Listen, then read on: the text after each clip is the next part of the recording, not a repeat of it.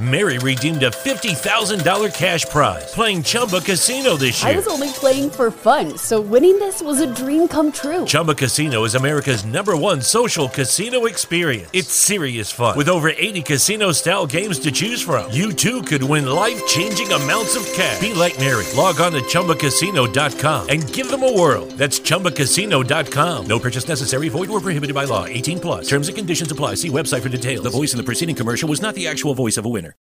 Lucky Land Casino asking people what's the weirdest place you've gotten lucky? Lucky? In line at the deli, I guess? Aha, in my dentist's office.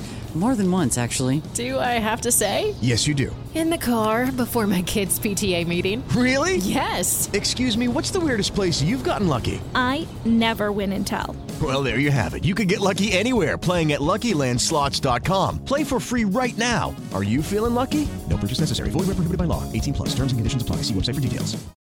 Hello, my name is Tegan Kline, and I am the co-founder and business lead of Edge and Node.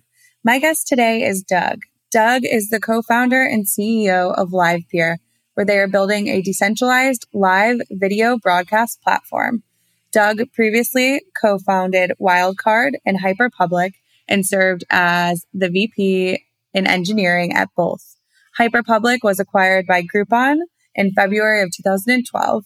We had a great conversation where we talk about the importance of decentralization, the need for video streaming within the decentralized internet, and how Live Peer plays that role, the decision to build on Ethereum, as well as the graph, fundraising tips and tricks, as well as stories from building through many bear markets, and much more. I hope you enjoy my conversation with Doug. The show is brought to you by The Graph. The Graph is the decentralizing indexing and query protocol for the decentralized web. What Google does for the web, the graph does for blockchains. The graph is one of the most used protocols in the blockchain space, powering most of DeFi, NFT, DAOs, and more. Thank you so much for tuning in.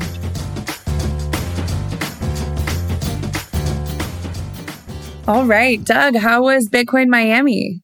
Hey, Tegan. Thanks for having me on. Bitcoin Miami was uh, it was what it was. I think it's kind of the ultimate Rorschach test where everyone going there sees something different and wants something different out of it. But for me, it was great to be able to um, be in person with people in the industry for the first time in a year and a half and uh, meet a bunch of our partners, our collaborators, other projects that we work with, um, spend some time on, on recruiting for Live Peer and uh, get a little sun while I was at it. Amazing. Yeah, it was great to feel kind of the energy and see so many newcomers into the ecosystem. Uh, but that is great. So let's jump in. You previously had a successful exit uh, being acquired by Groupon. Do you want to maybe tell the audience a little bit about that experience? Sure thing. That was uh, the first startup that I was a, a founder of back in uh, 2010 through 2012. And we built a data infrastructure company. Um, we launch, we served developers, we did the whole product market fit iteration. And ultimately, um, one of our customers, Groupon, saw so much value in what we were doing that they wanted to acquire us for the technology and have our team come and be the data engineering team there. And, uh, you know, th- that was the whole start arc of the startup journey. So it's a long story, but, you know, at the end of the day, it was just really positive to see that we, group of people worked so hard building something that we knew would be useful and solve a problem that was validated by Groupon, which was one of the fastest growing startups of all time at the time. And then, you know, being part of the team at Groupon, we got to see life inside of a young public company. We got to see the challenges with operating at scale. I think they expanded from like, you know, 50 people to 10,000 people across 50 countries within two years. Um, and, you know, most importantly, we had a, a, a great team um, that was you know amazing to work with, and they've all gone on to do really impressive things since then. And we're all close friends and, and part of a strong network together. So that was a you know, a great first um, startup journey where we we had some success, and you know we, have also seen the the tough part of the startup journey as well um, in our careers. Totally. And it's great that you're bringing all of that experience into the blockchain space. And with that, it seems like everyone kind of has that light bulb moment where crypto just clicks. Can you tell us a little bit about that moment for you? Yeah, so I think um, I'd always been, been interested in Bitcoin kind of passively or as a small Bitcoin holder um, from the, the early days, but really it was with the rise of Ethereum around 2016 that the light bulb kind of clicked for me and, and my co-founder Eric when we went deep to understand what it enabled. And the, I think the real moment when we realized everything was changing was uh, this wasn't just money; it was actually a developer platform. And the really powerful thing is that for the first time, we saw how you can embed economic incentives into open source software. You could get people to actually contribute to software to benefit from its rising adoption and actually incentivize people to run this software and form networks um, based on it. And that was that was a huge light bulb moment for us because it really wasn't possible without um, kind of blockchain coordinated protocols and systems. Um, and open source is so important because uh, you know we had felt so much pain building on closed proprietary platforms that control distribution and controlled your economics. And we, we really were burned by that and, and said, you know, never again. And now we had, you know, not just open source software, but open source software with economic incentives embedded. And that was a, a powerful light bulb moment for us that, uh, you know, eventually led to the creation of Livepeer. Amazing. Yeah, I think protocols are going to grow really expansive beyond what any kind of centralized company can. I would love to kind of dive into Livepeer. I think what would be best for those unfamiliar with Livepeer is to maybe hear the thumbnail sketch of that founding story. How did it start and what's unique about Livepeer?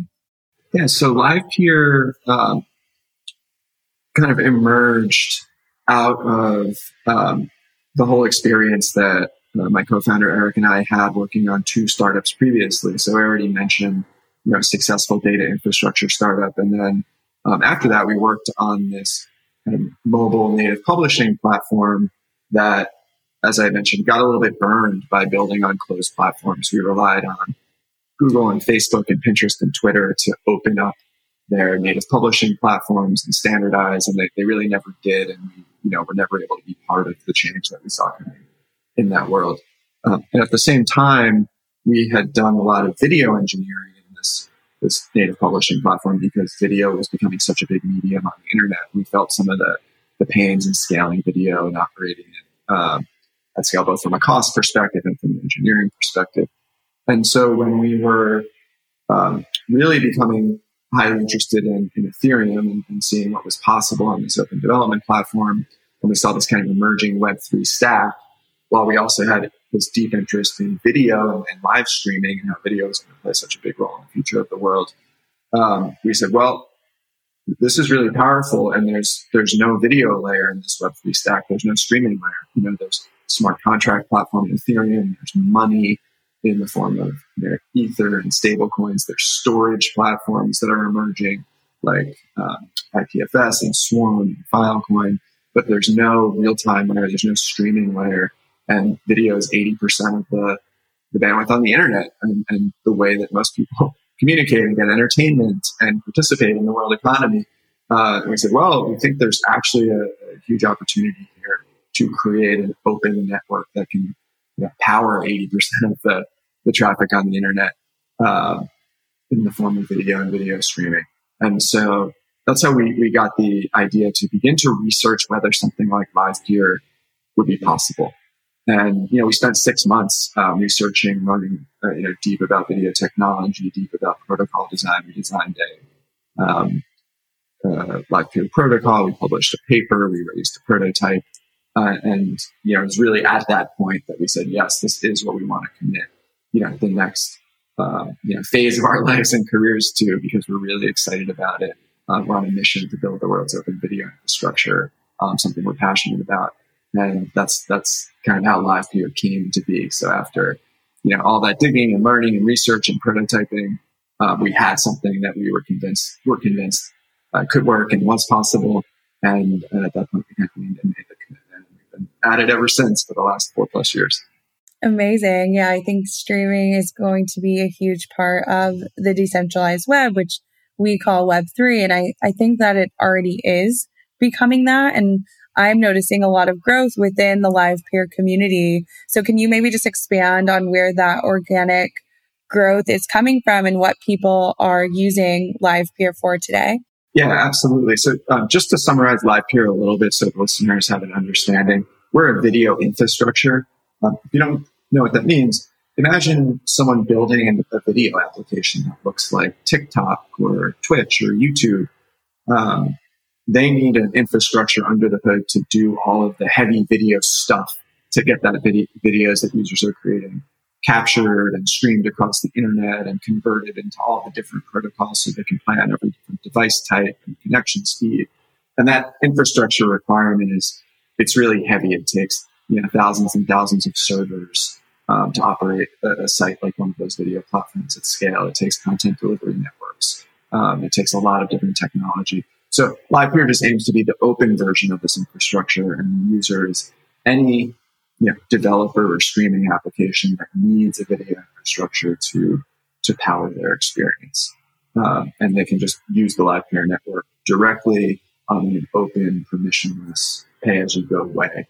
Um, and so that's what LivePeer is. So you mentioned growth in the community. There's actually kind of two types of communities in LivePeer. There's the supply side community. So that's who's actually participating in our network and, and how are they creating this video infrastructure. And this is the all of the node operators and token holders out there who uh, run the LivePeer node software in order to create this this video infrastructure. They do it because they earn money there and the fees that users are paying into the network. And that growth is coming from uh, the cryptocurrency community, particularly it's coming from cryptocurrency miners, people who use GPUs or graphical processing units to mine cryptocurrencies like Ethereum. Um, those GPUs that they have happen to have video encoding chips on them that can't mine Ethereum. They just sit there doing nothing while these miners are mining. And so LivePeer lets them earn additional revenue by using those, those video encoding chips to encode video for LivePeer without disrupting their cryptocurrency mining. And that's a killer value proposition. It's almost like a no brainer for them. And so there's millions of these cards around the world. These miners join our network. They compete to, you know, video streams and they give this network its scale, its reliability, and its cost effectiveness uh, for the the users on the other side, which are the demand side users. These are the actual users of our video infrastructure. Um, and so we've seen uh, a lot of growth on this side recently. This is um, people developing applications, like I said, that look like a Twitch or a TikTok or YouTube and need a video infrastructure. Um, the kind of target customers user generated content platforms. These are um, apps where they let their users create streams often for free. There's actually many users streaming at one given time. I'm happy to give some some examples. Um, and the reason that they really value LivePeer's infrastructure is because it's cost effective. It's you know 10x cheaper than you know do-it-yourself options, and can be even you know up to 50x cheaper than cloud platforms. Um, and also because of the philosophical alignment with being open and uh, sometimes blockchain based is really empowering. And uh, you know, we're seeing a growing number of applications choose to build on LivePeer because of these these value propositions. And uh, you know, it's been exciting to see kind of each week setting new all time all time highs in terms of use. Totally amazing. Yeah, I think we're seeing kind of a mass exodus from Web two into Web three as kind of the infrastructure becomes more and more robust. Um, but I know that LivePeer's kind of plans on expanding that core video technology beyond just transcoding. Can you expand on that? What other services uh, is LivePeer aspiring to add to the network? Good question. So we have a pretty, you know, exciting and ambitious roadmap. It's a long-term project and, and, video infrastructure has many different elements. It'll take years and years to hit everything. But some of the things that are coming up really soon that I'm excited about are um, other forms of video centric compute beyond just transcoding, particularly anything that's AI and machine learning based, because these these GPUs that happen to be you know really good at transcoding video also can run these AI tasks to do really smart things like video, like um, do content detection to help with moderation so they can identify is this content streaming likely to be adult content or violent content or copyrighted content? And these are really important features and capabilities for anyone creating you know, a UGC platform like a Twitch because you know they have hundreds of users streaming at one time. Unless they're going to have humans watching and moderating all of them, they they really need to know if someone happens to be streaming adult content or something that's copyright uh, infringing content. Um, you know, with some automated AI based assistance. Um, otherwise, they you know can um, put their users at risk. They can um, you know really damage their reputation and the, the high quality uh, you know, reputation that their app has built up over all the years. And so the fact that our network can do this almost for you know at the same time as transcoding almost for free compared to paying a service like Google or Amazon Web Services, you know, six or nine dollars an hour per stream to do it is a, is a real superpower that enables these UGC platforms. So that's, you know, one example um, of what I'm excited about.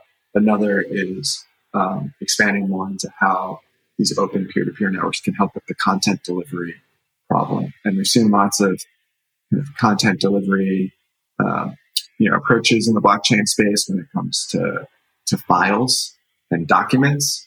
Uh, we haven't yet seen viable decentralized content delivery for live streaming video, um, but we have lots of ideas about how you know, peer-to-peer networks can help with that. We can move traffic and reliance on centralized CDNs into these more cost-effective peer networks. And you know, we have a bunch of uh, research projects and, and concepts going on in that space as well.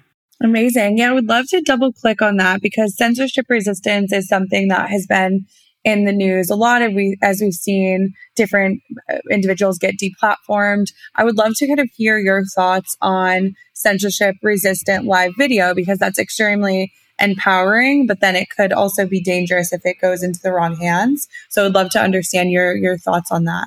Ah, a deep, thorny question that I have, um, yeah, I've thought a lot about, obviously, and, and written a lot about. So, uh, you know, I think in the early days, I was very optimistic about the benefits of censorship resistant video. I, I really like to hone in and focus on the, the positive use cases, things like censorship resistant journalism that can help the you know, truth get out of what's going on on the ground in war zones or within oppressive, oppressive regimes. Um, you know, thought a lot about um, some of these grassroots movements that were occurring around the world and how important it was to be able to to you know, communicate freely and openly, and, and thought Livepeer would enable a lot of that. Um, you know, over time, and, and I still do believe that those are all positives and great products can and should exist that can enable that, and those things, you know, can have a home on and, and be built on LivePeer.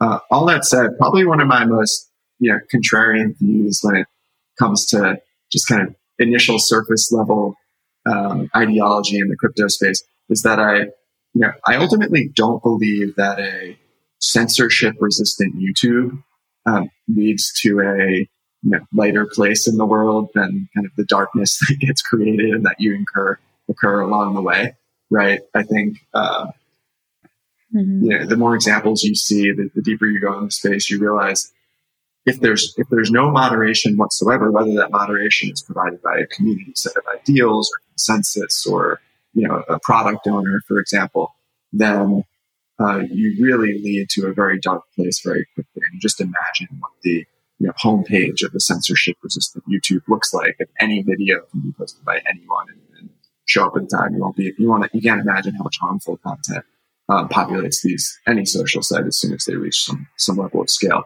So, you know, it's a, it's a tricky and complicated issue, but ultimately, you know, what I've written about and what I've arrived at is that uh, each layer in the stack, ranging down you know, from protocol way at the bottom, which should be totally neutral and unbiased and unopinionated, and data is just data, all the way up to the you know applications and distribution points for those applications, which actually have to be very opinionated and have to have some community consensus around what their purpose is, what they stand for, and what their their moderation policy is that likely does have to comply with you know, local laws, regulations, and just sensibility for, you know, uh, providing a good purpose to society.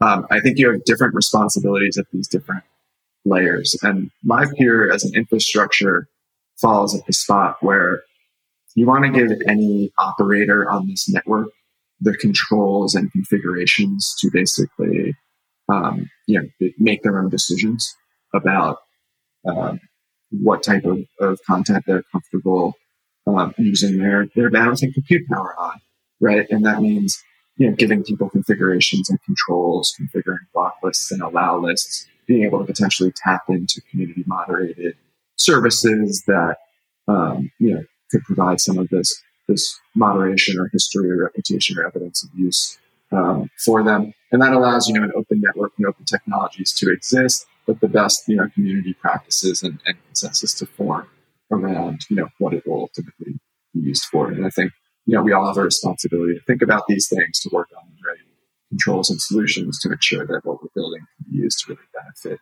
society and, and not cause harm. Absolutely. I love that. And then I think, you know, the vision and mission that you originally laid out for Live Peer is grandiose and kind of becoming the world's open video infrastructure. And I would love to just ask you, you know, what does the world look like when Live Peer ultimately fulfills this mission and, and most of the, the video content is streamed via Live Peer? Yeah. I mean, it's, it's exciting. I think it's, you know, I, I, think of it beyond video. I think about people's opportunity to participate in the the economy and the workforce and to monetize their time and kind of what the future of work looks like. And I think we we've seen this year more than ever how critical a role video plays in that as we've all been separated. And all of a sudden it became clear to people, hey, we don't all need to live in the same place and, and go work in the same office to be productive. Uh, you know, we see the rise of DAOs and the crypto community, you see how these organizations are forming all around the world, and there's going to be you know thousands or millions of these these organizations that form in this global way. And video is the way that they you know communicate to their teams, they communicate to their communities, they communicate to their customers and users, and you know it's how we learn, it's how we get entertainment, and so one thing that's been limiting, you know, without an open video infrastructure is actually the cost to create these video applications. Um, there's lots of different workflows, but just to give a simple example, you know, doing video streaming, video encoding through a cloud service costs three dollars an hour per stream or more, kind of across the board from all the cloud services. That's really expensive. I mean, imagine you create an application where you have 100 users that want to stream at once. You're paying $300 an hour. And if you're not you know, charging these users to do that, or you're not monetizing them directly because they only have a few viewers, that you're you're underwater. These these applications can't exist, and so all these creators, these educators, these people who want to, you know, get their content out or teach or, or, participate in the economy in some way, just can't do it because the, the, platform can't exist to support them and, and, let them do that.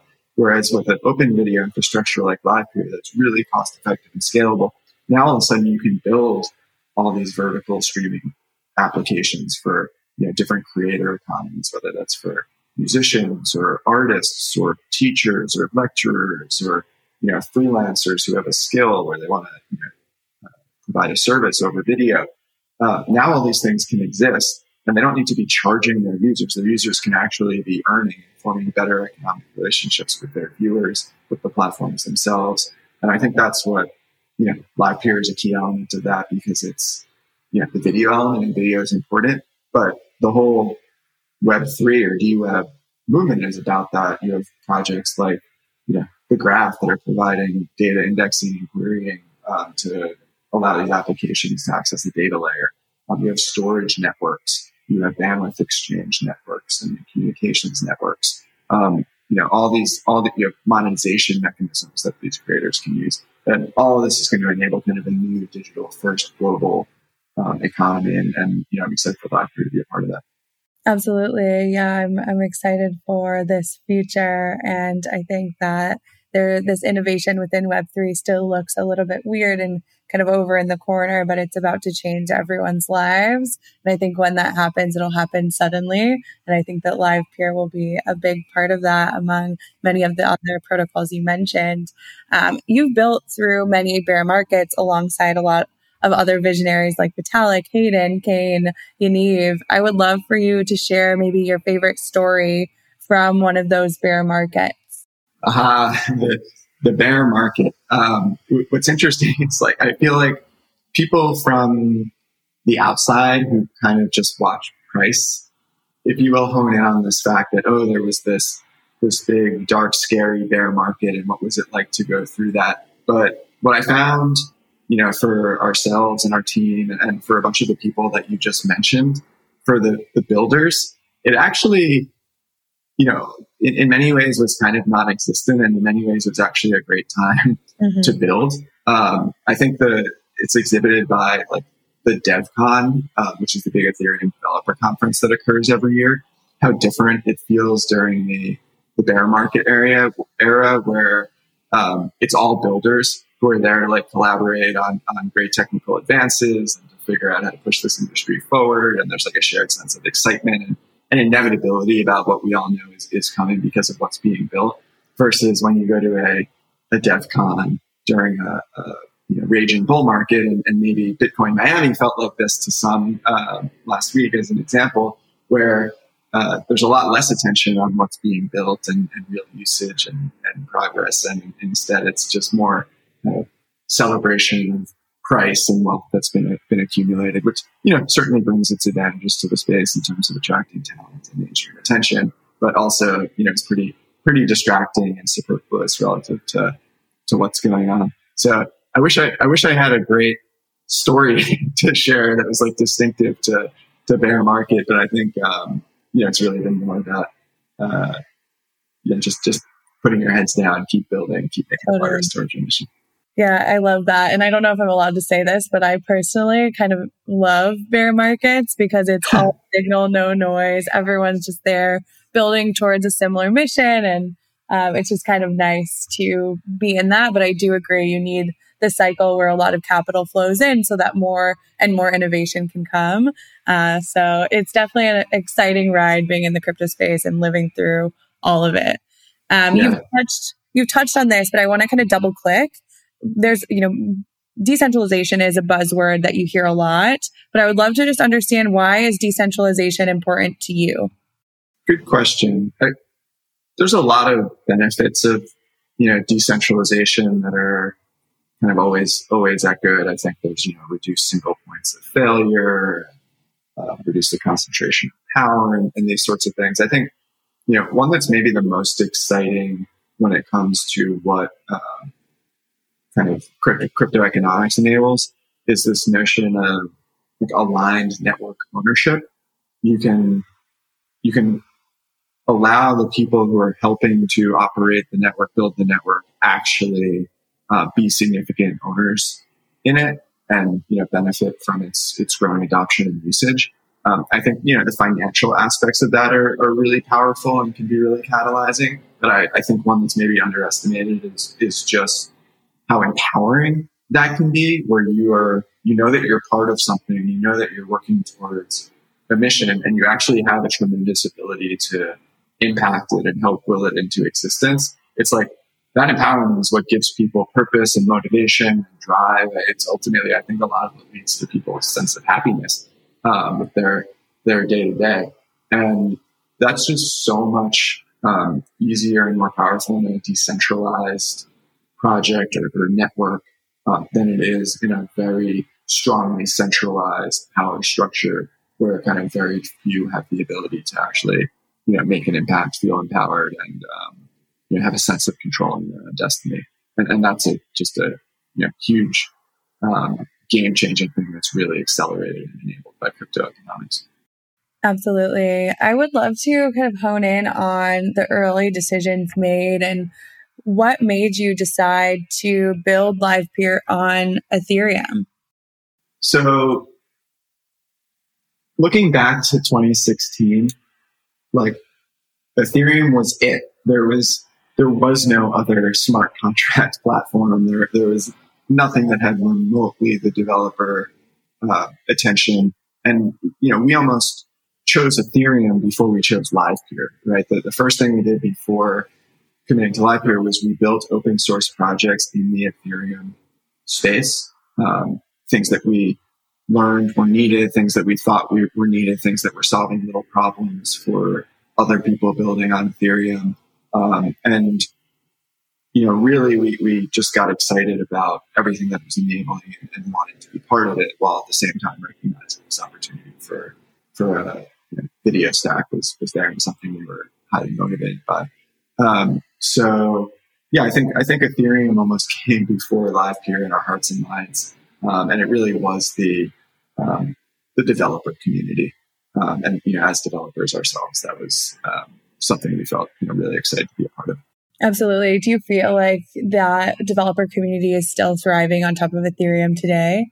I do. It's incredible. I mean, you look at um, the advances that are getting made, not just in you know kind of the hot trends like DeFi, where you know it's moving a mile a minute, and there's new projects launching every single day, but also at the kind of core infrastructure layer when it comes to layer two scaling and moving towards ETH, 2, ETH 2.0, but also independent scaling projects, and everything ends up getting anchored back to Ethereum. It's where the best developer experiences, the best tools are. It's the settlement layer for all the the assets. Um, and even when you see projects kind of going um, orthogonal to Ethereum, building their own their own chain, what's the first thing they always build? It's always the bridge that connects back to it to Ethereum, and that's just um, you know it's such a it's such a mode that's so hard to, to cross and recreate. It's that developer um, community. It's it's one of Ethereum's greatest advantages.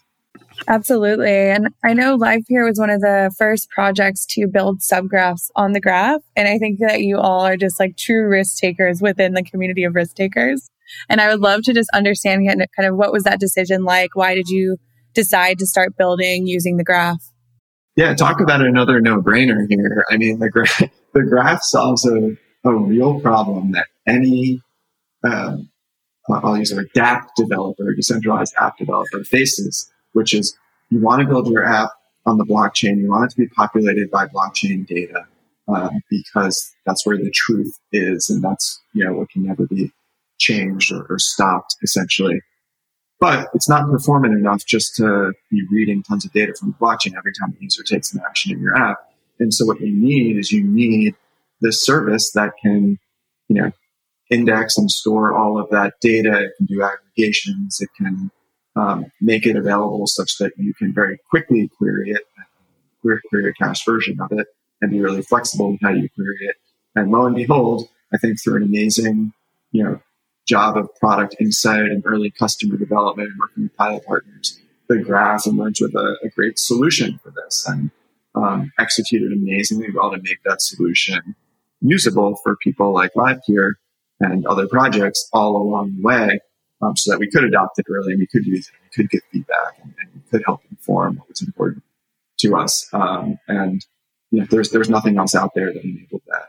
Um, so yeah, hats off to the graph for, for solving a real problem for us and many developers in the space. Amazing. And I think that early feedback really helped to shape the graph into what it is today. So that's great. You were such early adopters. And I think today is also a very monumental day as Livepeer is one of the first dApps going live on the Graph's decentralized network. Um, can you just talk a little bit about what that means for Livepeer now that that infrastructure is truly decentralized? Yeah, it's a huge milestone to the, the graph. So congratulations for, uh, for reaching there after many years of work. I think it's, you know, I think for the graph, this is a great example of progressive decentralization. It's, you have this vision for how to ultimately be fully decentralized. Um, but you know, the software isn't built in a day. It takes time. It takes customer development. It takes iteration. And that benefits a lot from the speed of centralized decision making, execution, and, and customer development. And so to see the graph take this huge step of going from, you know, always open software, um, but a, you know, a hosted version that made it easy for us to use and share that feedback and inform the product to now, you know, being decentralized, um, is a great step that leads towards all those future benefits of decentralization. And likewise for Livepeer and our users, it gives it gives us that you know increasing decentralization because we no longer have this reliance on you know one single company hosting you know one gateway to one specific node, but instead we can rely on this this open and unstoppable network secured by the crypto economics and all the incentives that the graph operators have to to keep Livepeer's data up and running available on a global basis. And, and I really think that's the, the key value prop that we're getting out of this. It's kind of the unstoppability. It's, you know, our, our application that our users use doesn't go down if a single service goes down. It's, it's always going to be available the data that they need in order to make real time pricing information or real time pricing decisions is always going to be there for them. Um, and that's that's like a superpower that comes from decentralization. So it's it's great for us. It's great for the graph. It's great for the whole ecosystem. Absolutely. One thing I'm kind of reflect back on my career trajectory, and I wish I could kind of go back and tell myself to only work with CEOs that are technical. And the, some of the best CEOs I've worked with are very technical. And I think it's great that you have that skill set. So, can you speak to that? How has that technical ability shaped your time as CEO? Yeah, so I have a you know computer science background, and I've always been a, a software engineer even before I knew what that was, and I was you know building little games and you know um, on my first computer and stuff, and it's it's always been you know in my DNA, and how that manifests itself is that in like the early days of a project like LivePeer, it's very it's very technical engineering and product centric from the beginning, right? We we did six months of research to convince ourselves that, that this was even possible, and that was all technical research and prototyping. Um, you know, we, we, designed the protocol ourselves. We built the first prototype both of the you know, blockchain smart contracts protocol and the um, you know video software ourselves. And it's it's kind of that native technical third, first authenticity that lets you build a, a technical product and platform for developers and lets you do customer development with your, your users who are, um, you know, people building things themselves. And, you know, as we've scaled a bit, it's, it's kind of critical to be honest with myself and ourselves that as a company that is in our DNA, the company has to be built around this technical first culture. Otherwise we'll just be, um, you know, inorganic to who we are and how we can be as leaders and how the team can, can respond to something that would be unauthentic or, or inorganic. So it is very much, you know, the technical nature is very much at the core of what we're doing. Um, I think there's a flip side to this, which is, you know, I personally have, you know, never been super successful at, um, you know, building out a lot of the other functions within the, the business that extend beyond, you know, product and engineering, technical research and technical vision. And that's why it's been super important for me to, to recognize that and to re- recruit great, um, you know, experienced leaders into the team to help uh, build out those functions. I know that you know me trying to do it myself probably uh, would not lead to successful outcomes. I resonate with that a lot. I think I kind of take Ray Dalio's mindset when it comes to this, and instead of spending, you know, 10 years growing your strength, your weaknesses by an incremental amount, instead just focus on your strengths and hire people who are strong where you are weak. So I think it's great. And that's also another characteristic of a, a great leader is being able to recognize that. So that's great.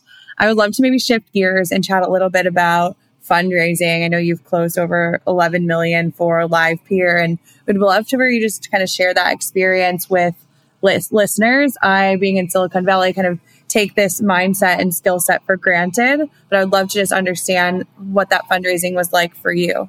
Sure. So I think, um, you know, across three startups, I've, I've been part of probably, you know, seven or eight fundraising rounds now. What's amazing is how it's different every single time. it, it really depends so much on the, you know, the stage you're at as a company, the, um, the market that you're going after and where that market is in the, um, kind of maturity, awareness, and, and hype cycle, I've tended to build on like forward thinking fringe technologies where the rollout play is to learn so much about something that is going to be big. And then I get to play the role of educating everyone through the fundraising process on why it's going to be big, what the opportunity is, and how we're going after and, and fitting in there. So typically when I'm, when I'm fundraising, I'm often teaching um, the, the people on the other end about something that's new and exciting, and, and, they value that whether they end up participating in the round or not.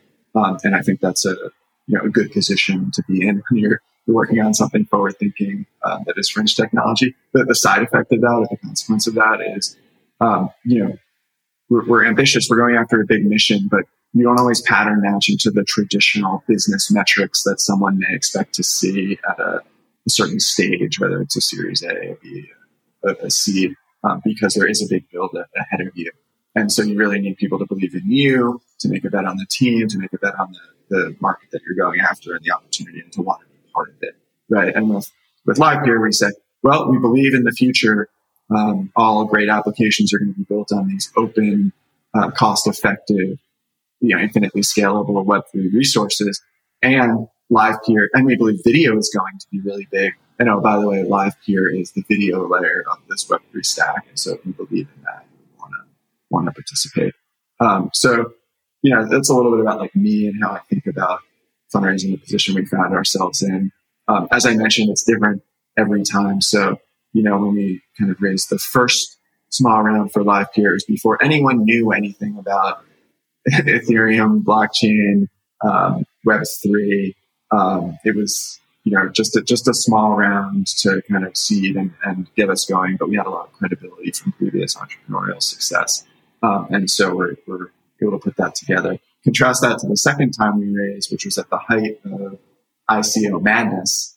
And um, that was one of the easiest and fastest rounds I've ever put together, but we proactively made the decision not to raise nearly as much capital as could have been available because we really thought, you know, valuations were bloated. It'd be very hard to to kind of, you know, high valuations and upside relative to the progress we had. So we just kind of selected good partners to do the, the round that was needed to kind of hit our next milestones.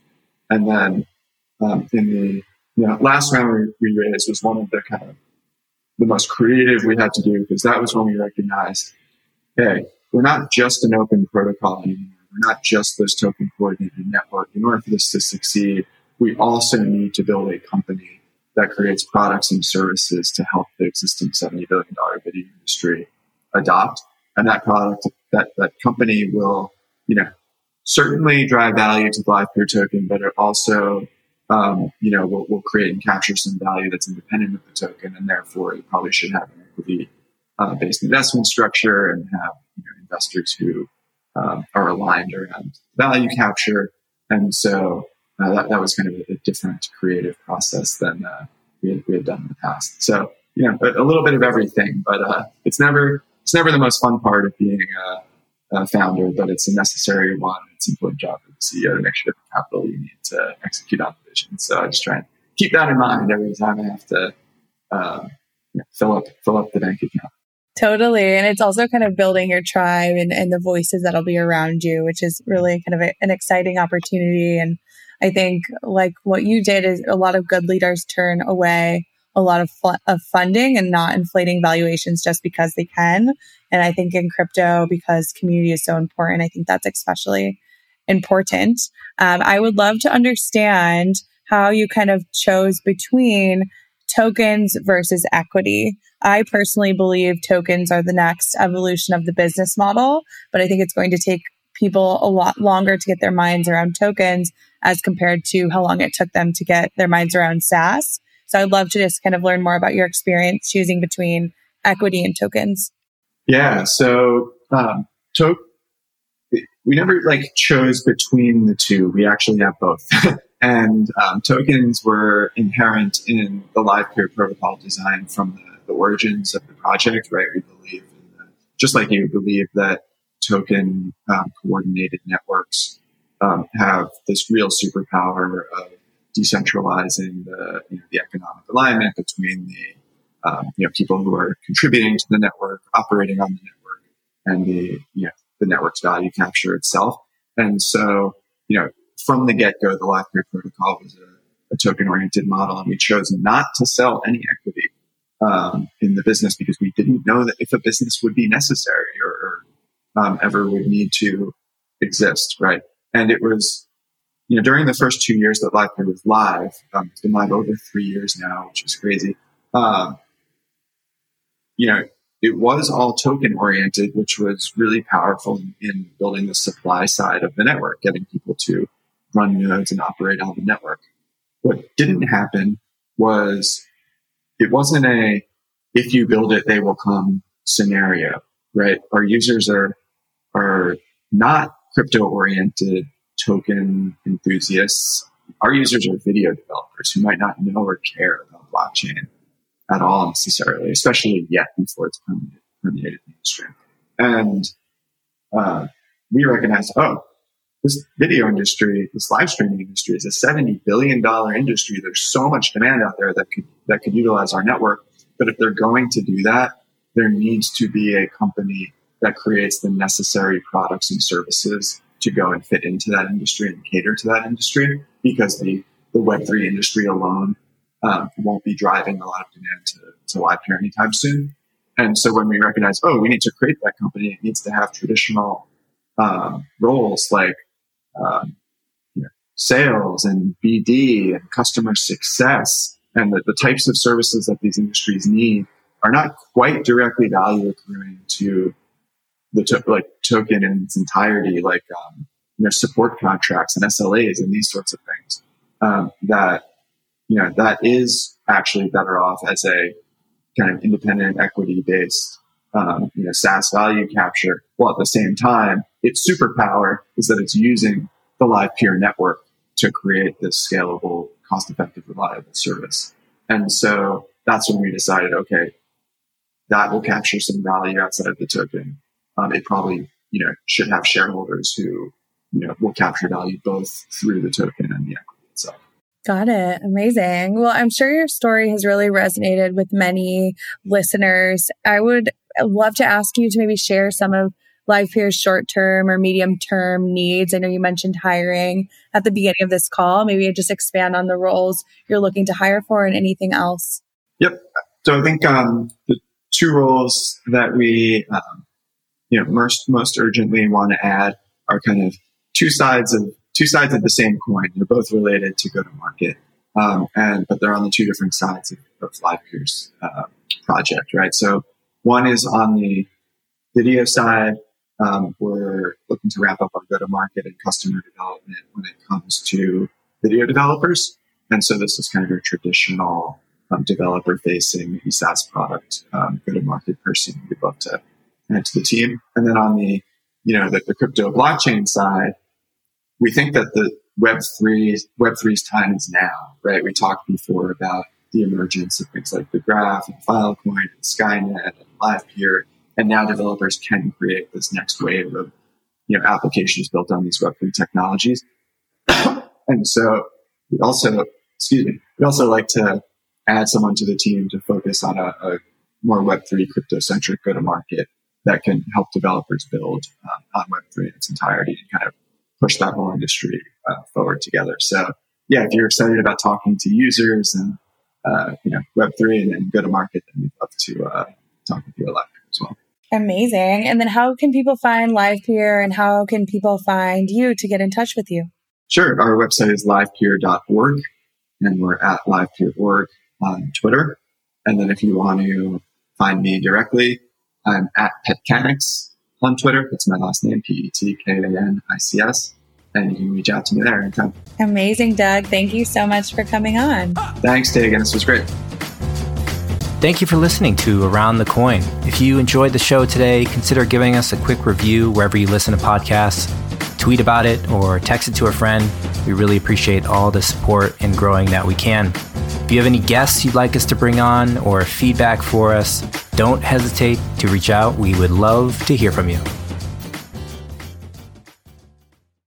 Mary redeemed a $50,000 cash prize playing Chumba Casino this year. I was only playing for fun, so winning this was a dream come true. Chumba Casino is America's number one social casino experience. It's serious fun. With over 80 casino style games to choose from, you too could win life changing amounts of cash. Be like Mary. Log on to chumbacasino.com and give them a whirl. That's chumbacasino.com. No purchase necessary, void or prohibited by law. 18 plus. Terms and conditions apply. See website for details. The voice in the preceding commercial was not the actual voice of a winner. Mary redeemed a $50,000 cash prize playing Chumba Casino this year. I was only playing for fun, so winning this was a dream come true. Chumba Casino is America's number one social casino experience. It's serious fun. With over 80 casino style games to choose from, you too could win life changing amounts of cash. Be like Mary. Log on to chumbacasino.com and give them a whirl. That's chumbacasino.com. No purchase necessary, void or prohibited by law. 18 plus. Terms and conditions apply. See website for details. The voice in the preceding commercial was not the actual voice of a winner.